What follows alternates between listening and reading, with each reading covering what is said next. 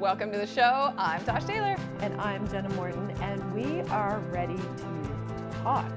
Tosh has a topic that's hot on her mind, and I am excited to dive into it. Yeah, I actually found out about this book just recently. It's called The Invisible Woman Data Bias in a World Designed for Men. And it blew my socks off.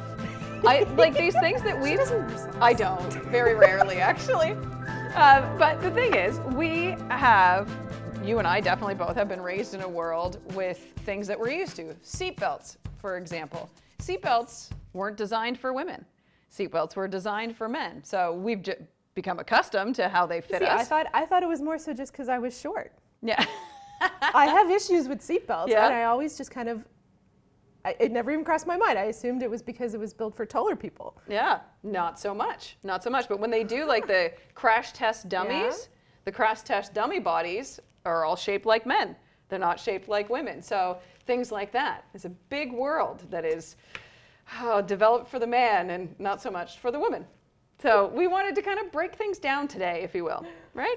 Yeah. Yeah. Yeah, it's an interesting because I think, I think at this day and age, a lot of people understand that idea that there are these stereotypes that are out there that are ridiculous and have been trying to, you know, tear them down for years and Yeah. years and years. And there's been movement, there's been all kinds of stuff happening, but I don't think a lot of times that we stop and think about that data side of it and how much of our world is actually built.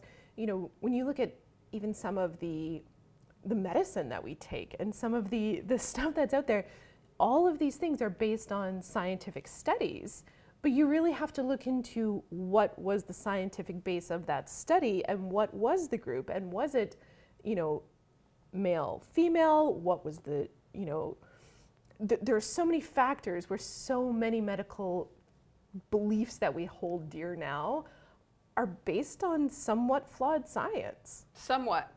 Birth control is one thing that Jenna's talking about. When birth control was first put out, like the pill was first put out, they didn't do backup research on the women and how the women were feeling taking birth control. They were asking the husbands, how is your wife reacting or how is she acting now that she is on birth control? Like, I don't, I don't even understand. like, why? That doesn't make any sense to me, but I'm not a scientist, so maybe there's I, I reason could for understand that. if that was a part of a larger Absolutely. questionnaire that involved the people actually taking the medication. For sure. Yeah. Not so much. Not so much. Apparently, apparently that's the way things were back then. So, um, I, like you said, I'm glad to see things moving in the right direction. But still, in modern days, we still are running into the boy-girl issue, right? It's, I find it's almost, I, I don't know if it's worse now than it was when we were younger or if it's just more obvious because we're drawing attention to it. But when I think back to like the type of clothes I wore growing up compared to my younger brother, I don't remember a big difference. I remember us ordering them out of the Sears catalog. and most of the pictures in my mind had girls standing next to boys, and you kind of picked whichever items you wanted. And most of the things were all pretty, and maybe it's just my memory and what I picked out, but I remember like just a lot of yellows and greens. A lot There of gender neutral. there wasn't this like pages and pages of pink sparkly clothes and then pages and pages of like skateboarder clothes. Yeah. it was all just practical clothes that you needed. There were lots of overalls. you know, overalls were not gendered. They were overalls. Yeah. You picked the size that fit your height or your weight. It wasn't necessarily about boys versus girls.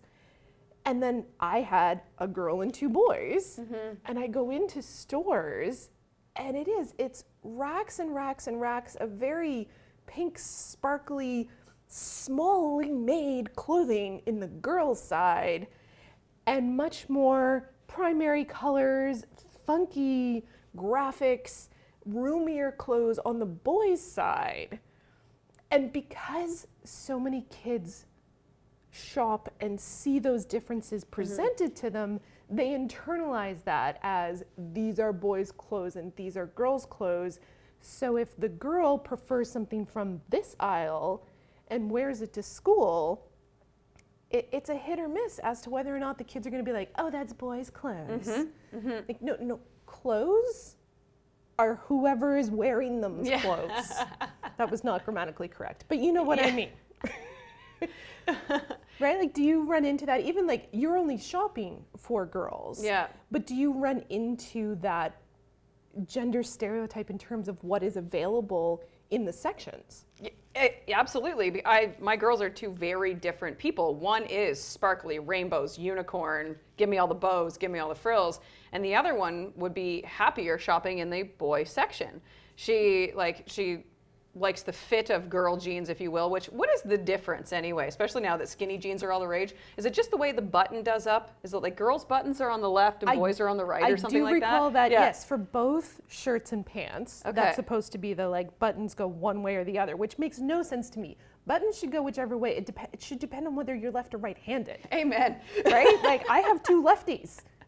We have issues Yeah. with buttons and all kinds of things in our house because of it. This is a we're gonna get a lefty in here one day, and we're gonna talk about left-handed scissors and all that stuff. Oh, the scissors! Oh my goodness! Every day, my boys complain about our kitchen scissors. Oh, These scissors are terrible. I'm like, that's because they're not made for you, and they're kitchen scissors, so they're not good for cutting paper. Yeah, that's true. But I digress. Yeah, yeah. but you, yeah, you run into the, those issues where, like, Sarah's favorite color, my oldest two, would rather not wear pink. Her favorite color is green. Good luck finding a green girl shirt. It's so hard, unless it's like army green or camo or what, which is totally fine because she's a camo fanatic. But it's really, really, uh, it's annoying, and I see it annoying her, and she's only just eight years old, and I can see it annoying her already. Um, she went through a Pokemon phase and wanting Yep. Pokemon shirts, we had to shop in the boys section to get Pokemon shirts, which it's a t-shirt. Who cares? Mhm.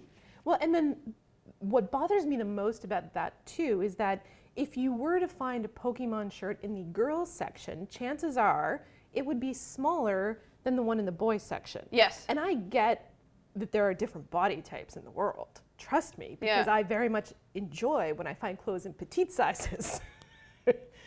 but for kids, there's there's no reason why the girls' shirts should be narrower than the boys' shirts when they're all meant to be worn by seven-year-olds Yeah. right? It, you may have a seven year old who has a different body type and might need a larger shirt, but it shouldn't be larger because it's in the boys' section. It should be larger because we need larger sizes. Yeah, and it doesn't make sense to me either because they're shaped. You're right. They they have like mm-hmm. a shape to them. A seven-year-old has no shape. Like they're still shaped like a like a boy. Like they're all kids are the same square rectangle shape at that age. So what what rectangle. I'd go with rectangle. Yeah, more of a rectangle. Uh, what do you need? Like the, the cutout. Like I need that now because of love handles. So Yeah, and you know, having multiple children. yeah, exactly. I Yeah. don't. Guess what? As a full-grown adult, I don't need the slimming sides either. Just saying.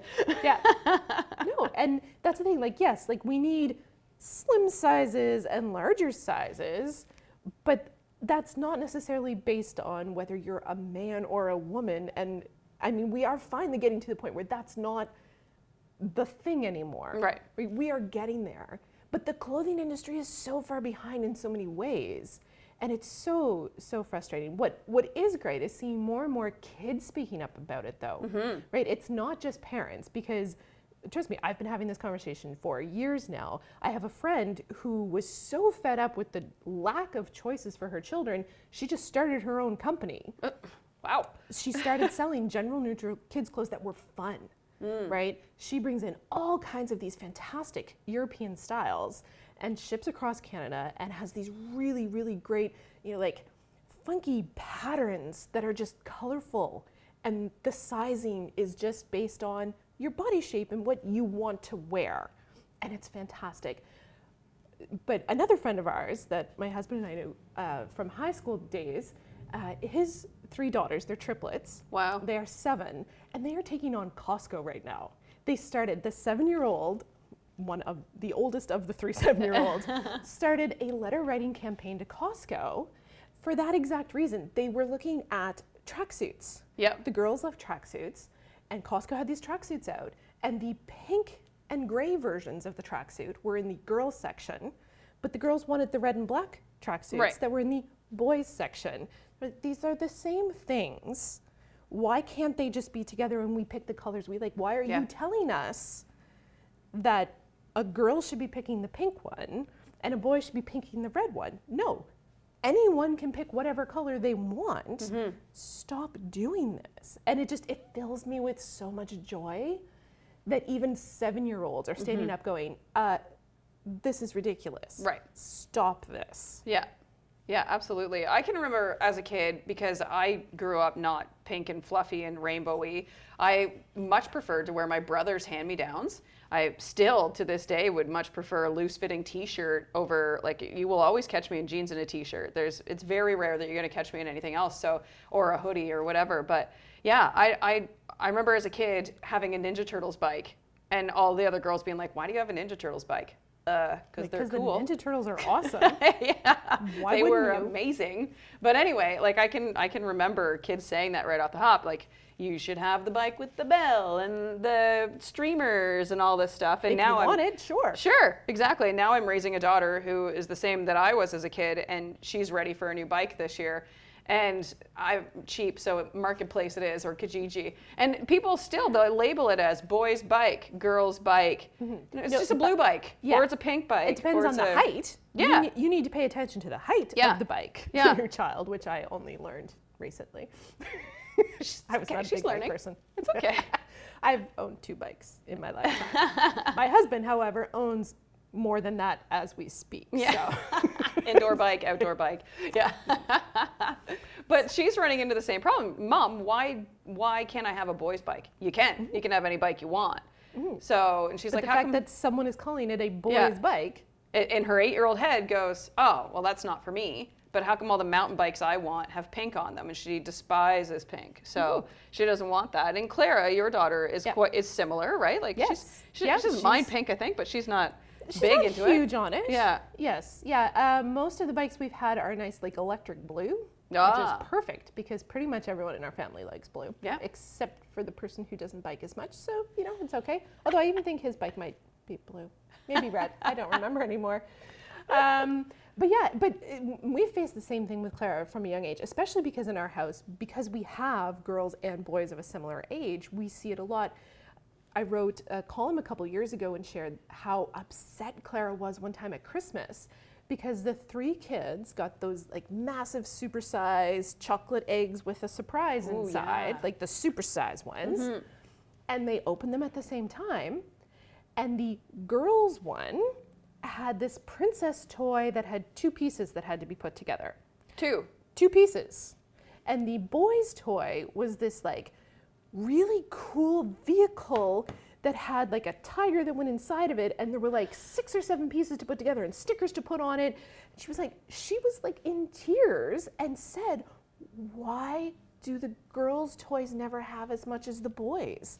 It wasn't that it was a princess. Like she Yeah. she can deal like she's my princesses. There are lots of really strong, cool princess characters that we can look up to out there if we look for them. It was that it wasn't as complicated. And when I wrote that article years ago, I found this really neat study that had looked at um, university students, women who were going into computer science. And so when computer science was like really taking off in the 70s and 80s, there were a huge number of women in the field. And then somehow society started to make it more of a guy's thing. And what this study found was happening was that more teenage boys were playing these kind of intense video games compared to their female co- counterparts. Okay. And when students were coming into computer science later on, so we're talking more like 90s, 2000s, like our kind of era, the professors were speaking thinking that the students had a certain base of knowledge because most of the guys in the class had it based on the games they had been playing. Interesting. Okay. And so most of the women that were in the class then felt that it's almost like when we were talking with Chrissy and Donna about she builds. Right? exactly what I was And- thinking, And, yeah. that barrier, that that fear that you had to get over, it wasn't just standing up and saying, "I'm going to do this," even though I'm going to be in the minority. It was that feeling once you got in that classroom that, oh my goodness, all these people are already so much further ahead of me Mm-hmm. because of this learned experience, and then the professor's teaching to that learned experience, which is fair if your class is going to be mostly at that level then it makes sense to to teach with that understanding. People know that already. But it was the way that they were coming into the classroom where, where that inequality was that we really need to. And I, I, think we're working at breaking some of that down Mm-hmm. now, especially when it comes to computer science. And I'm looking, you know, at our kids getting to do like educational Minecraft in school and learning coding when they're still in elementary. But it needs to, we, we need to make sure that that maintains all the way so that when they end up in these classrooms in university, they all are still operating from that same knowledge base. Yeah. Yeah, 100%. And you know what I like to see too? I actually just listened to a podcast with Jessica Meir the other day. She just came back from space and she is mind blowingly amazing. Like, I'm pretty sure everyone who's gone to space is. They don't, they, That's how you get there. it's just not a lottery to, to get up there. Um, but she like started her career in the military and then became a marine biologist. And then she was a scientist studying people at NASA and then thought, I should be an astronaut too.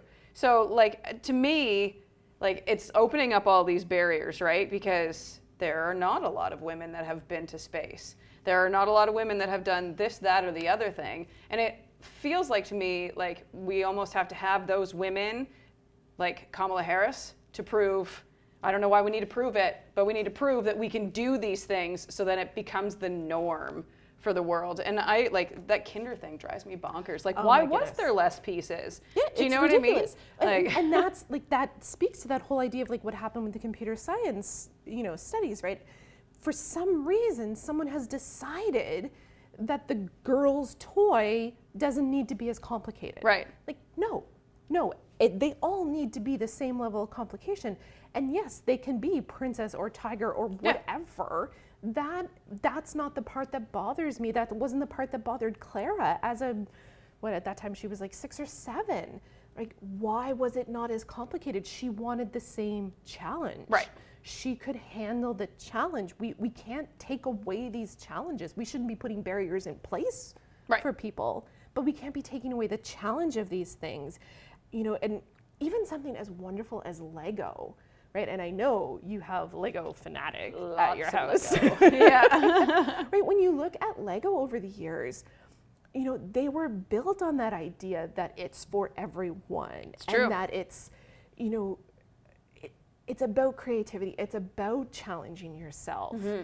and and i kind of hate that now there's this whole like here's the girls lego here's the boys lego what happened to the lego in the middle Yeah. please can we just focus on that again Go back to that. not That's a- have me spend $100 on sets For real.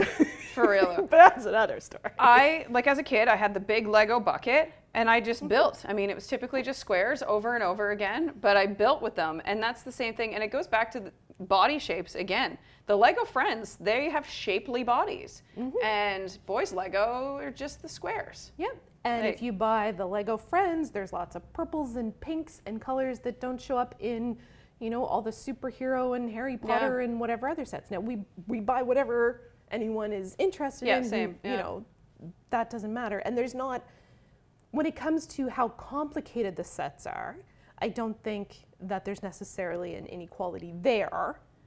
But like you said, like the pieces are different. Like the Lego friends have these very different pieces than your typical Lego man. Yeah. Yeah. And I don't understand why. And we played with Lego men, not thinking any different, did we? You know what I mean? Like No, I, I don't this was a understand why these girl. It people have to had, you know, different.